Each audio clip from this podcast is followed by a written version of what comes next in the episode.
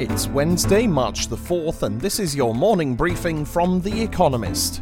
Coming up, a big day for Biden and the Fed's half point rate cut. First, the world in brief. A resurgent Joe Biden won a string of delegate rich southern states in America's Super Tuesday, the biggest day of voting in the contest for the Democratic presidential nomination. Bernie Sanders, who started the week as the clear favorite, was projected to place first in California and possibly Texas, the states with the greatest number of delegates, as Espresso was published. America's Federal Reserve lowered its benchmark interest rate by half a percentage point, the largest single cut since the financial crisis. The move came after a pledge by finance ministers and central bankers from the G7, a group of the world's biggest rich countries, to use all appropriate policy tools to combat the economic downturn caused by the spread of COVID 19. President Donald Trump recently repeated his complaint that Fed rates were too high.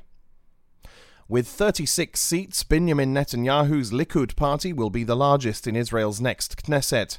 Benny Gantz's centrist Blue and White Alliance won 32, but with Mr. Netanyahu's right wing coalition still two seats shy of a majority and his trial on charges of bribery and fraud due to begin on March 17th, his troubles are not over yet. Mount Merapi, Indonesia's most active volcano, erupted, spewing ash over towns and villages up to 10 kilometers away. The authorities enforced a 3 kilometer exclusion zone around the crater near the country's cultural center, Yogyakarta. They are mindful of previous eruptions. In 2010, more than 3,000 people were killed and more than 300,000 forced to evacuate. Inflation in the Eurozone fell to 1.2% year on year in February, down from 1.4% in January and well below the European Central Bank's target of nearly 2%. The fall was attributed mainly to a 0.3% fall in energy prices. The Eurozone's unemployment rate remains unchanged at 7.4%. BMW and Daimler separately announced new vehicles they said would cut the average carbon emissions of the cars they sell by 20%. BMW's i4 electric coupe was supposed to have been unveiled at the Geneva Motor Show, which was cancelled because of COVID 19. Daimler said its new line would help cut carbon, but called electrification a headwind to profitability. And Thermo Fisher, an American scientific instruments maker, announced it will buy QIAGEN, a Dutch medical diagnostics company, in a deal worth $11.5 billion.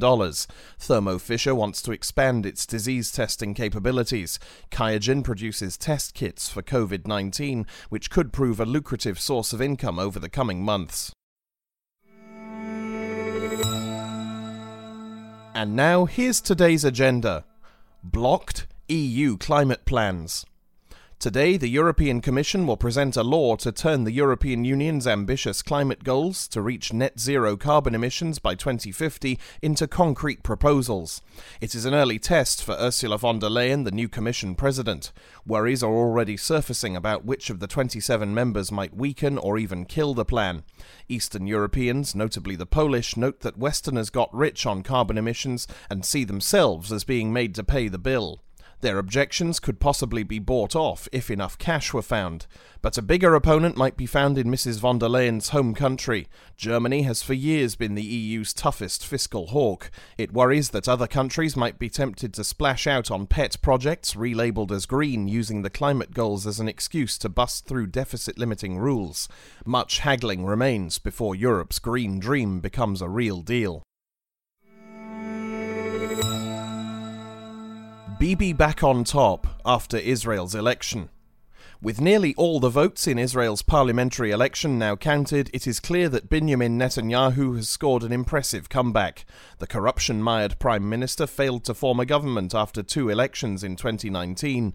Now his Likud party is once again the largest in the country's parliament, and his coalition of right wing and religious parties probably lacks only two seats for an overall majority.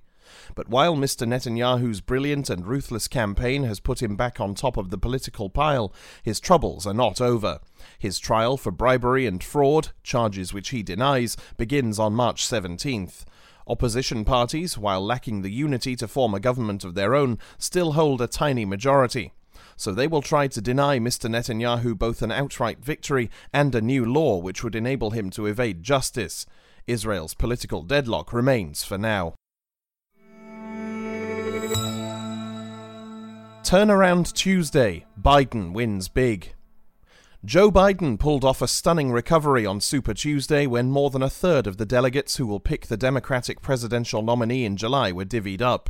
The former vice president, whose campaign had been re energized by a thumping win in South Carolina and the endorsements of three former rivals, took first place in a string of southern states. Only days earlier, he seemed certain to be left in the dust by Bernie Sanders. As Espresso was published, the socialist senator from Vermont looked likely to win California, one of two states with the biggest delegate hauls. He may also win Texas, the other. Mike Bloomberg, a tycoon turned mayor of New York, had a bad evening. His campaign said he would decide whether to stay in the race when all the votes were counted.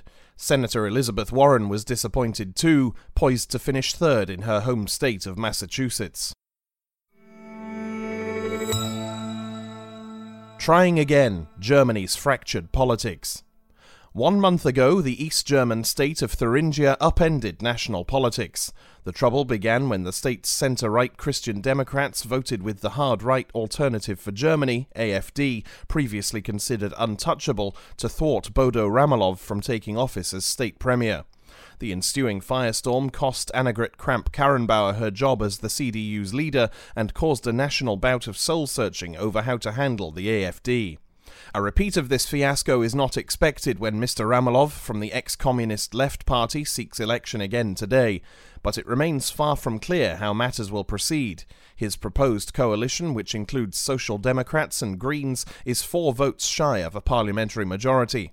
The CDU's national platform prohibits its politicians from enabling governments that include the Left Party. Amid the confusion, there is talk of dirty tricks, party rebellions, and parliamentary walkouts. Thuringia may find itself making national headlines again.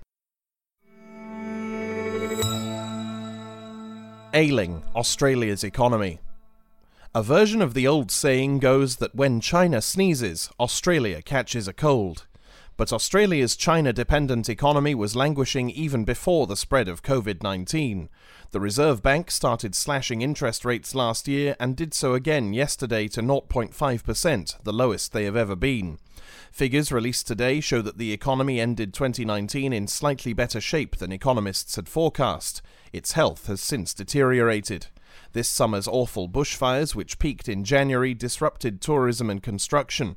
More significantly, travel bans to prevent the transmission of COVID 19 have shut out many of the Chinese students and tourists that Australia depends upon. Exports of everything from beef to lobster have been stalled by the virus. The next set of figures could well show that the economy is contracting. Finally, here's the quote of the day from Nikolai Gogol, who passed away on this day in 1852. It is no use to blame the looking glass if your face is awry. That's it from The Economist Morning Briefing, available every weekday and on Saturdays. You can hear interviews and analysis from our journalists, including our current affairs podcast, The Intelligence, by searching for The Economist on your podcast app or asking your smart speaker to play the latest Economist radio podcast. And as a subscriber, you have access to each week's full edition in audio. Just download the Economist app on your mobile device to start listening.